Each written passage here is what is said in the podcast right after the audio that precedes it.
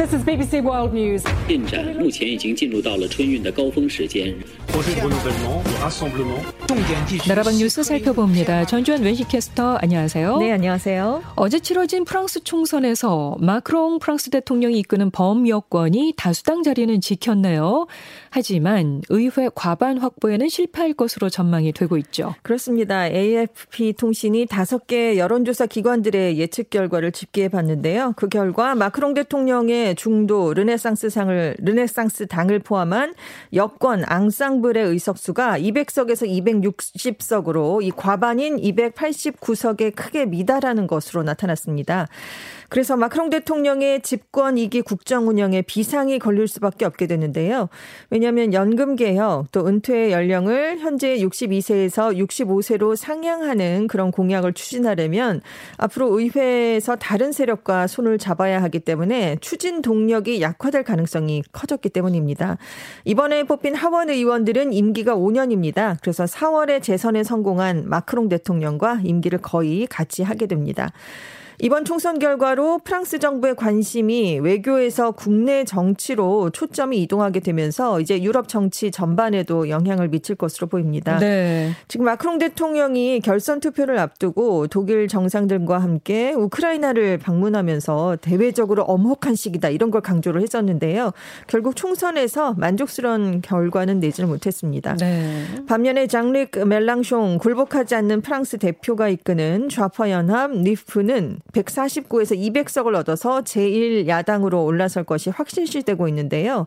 이 멜랑숑 대표가 지난 대선에서 3위를 기록했거든요.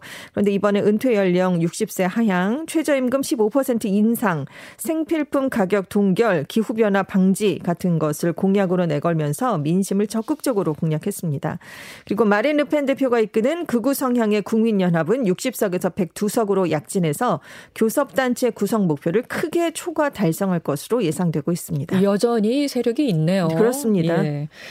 자, 우크라이나와 러시아의 전쟁이 한반도처럼 종전 없이 초장기 대치 상태로 이어갈 수 있다. 이런 전망이 나왔군요. 친러시아 세력이 많은 지금 우크라이나 동부의 돈바스를 차지하기 위해서 러시아와 우크라이나의 대결이 지금 장기화되고 있는 국면인데요. 그런 가운데 이번 사태가 종전 없이 휴전으로 끝난 뒤에 장기간 분담 및 초장기 대치로 이어진 한반도와 비슷한 양상을 나타낼 수 있다라고 미국 워싱턴 포스트가 전망을 내놨습니다.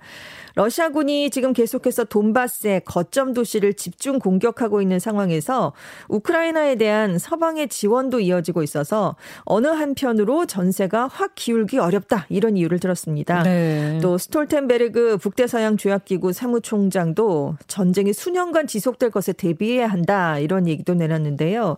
지금 워싱턴 포스트는 남북이 1953년에 휴전 협정을 맺은 뒤에 현재까지 공식적으로는 전쟁이 마무리되지 않았고 휴전선에서 때때로 갈등 수위가 치솟는 상황이 발생한다 이렇게 소개를 하면서 이 러시아가 돈바스를 점령한 상황에서 우크라이나 군이 통제하는 일부 지역 간의 갈등이 계속되면 이곳에서도 남북한 대치 같은 분단 구도가 형성될 가능성이 있다 이런 분석을 내놓은 겁니다. 네.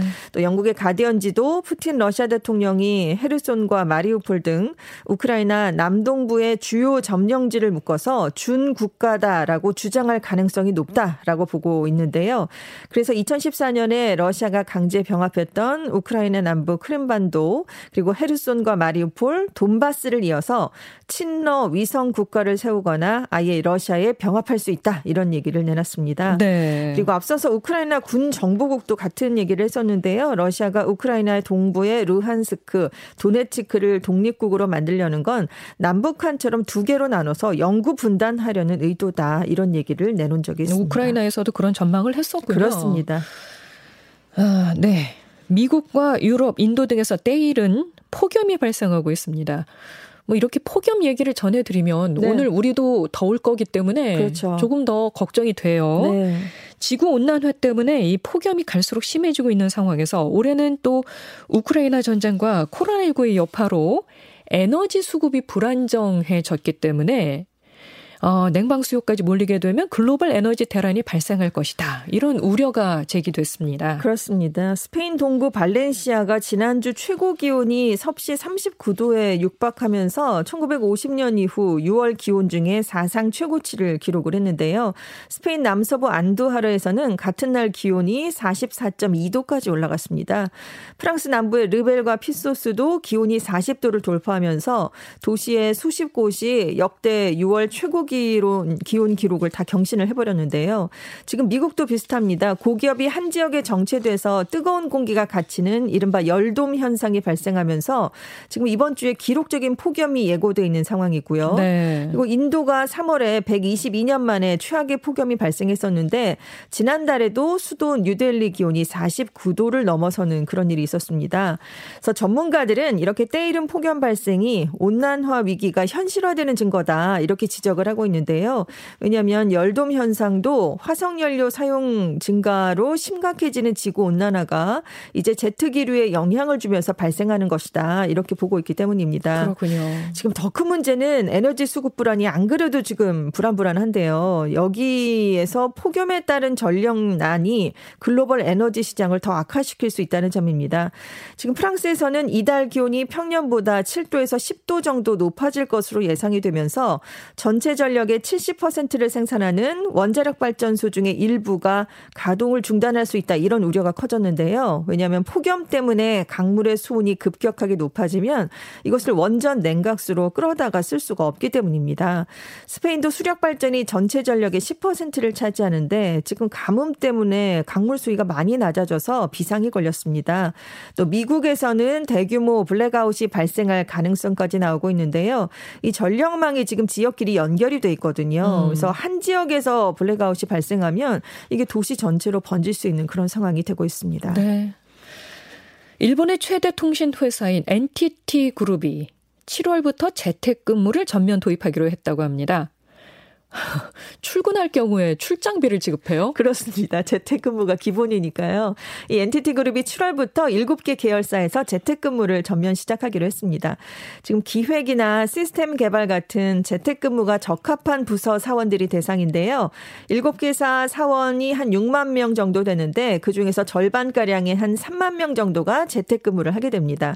이 NTT 그룹 전체로 보면 한 18만 명 정도 되거든요. 그러니까 그룹 전체 사원의 6 6분의 1이 이제 재택근무를 하게 되는 셈입니다. 전 직원이 재택근무를 들어가는 건 아니군요. 네, 그렇습니다. 일단 네, 음. 필요한 그, 왜냐하면 꼭 출근이 필요한 부서도 지금 있긴 하니까요. 네, 어쨌든 네. 발상의 전환입니다. 그렇습니다. 그래서 일단 NTT는 재택근무를 기본적인 근로 방식으로 인정할 방침인데요. 그래서 사원들이 재택근무를 할 때 별도 보고를 하지 않아도 되고요.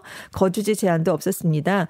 오히려 업무 협조 등을 위해서 본사나 지사 등의 사무실로 출근하면 이걸 출장으로 수당으로 인정을 해준다는 거죠. 그래서 교통비를 지급하고요. 비행기를 이용한 사무실 출근도 허용을 하고 숙박비도 회사가 부담을 하게 됩니다. 그리고 그동안 지방 출신이어서 가족들과 떨어져서 도쿄에서 혼자 살면서 회사에 다녔던 사원들이 있거든요. 이 사원들이 집으로 돌아갈 경우에 이사비도 지원한다고 합니다. 네. 그래서 니온게 기자의 신문은 NTT가 사원들이 보다 자유롭게 일할 수 있는 환경을 만들어서 인재를 확보하겠다는 의도다라고 분석을 내렸는데 있는데요. NTT는 추가적인 검토를 통해서 재택근무를 앞으로 그룹 전체로 확대할 예정입니다. 네, 지금까지 외신캐스터 전주원 씨 고맙습니다. 네, 감사합니다.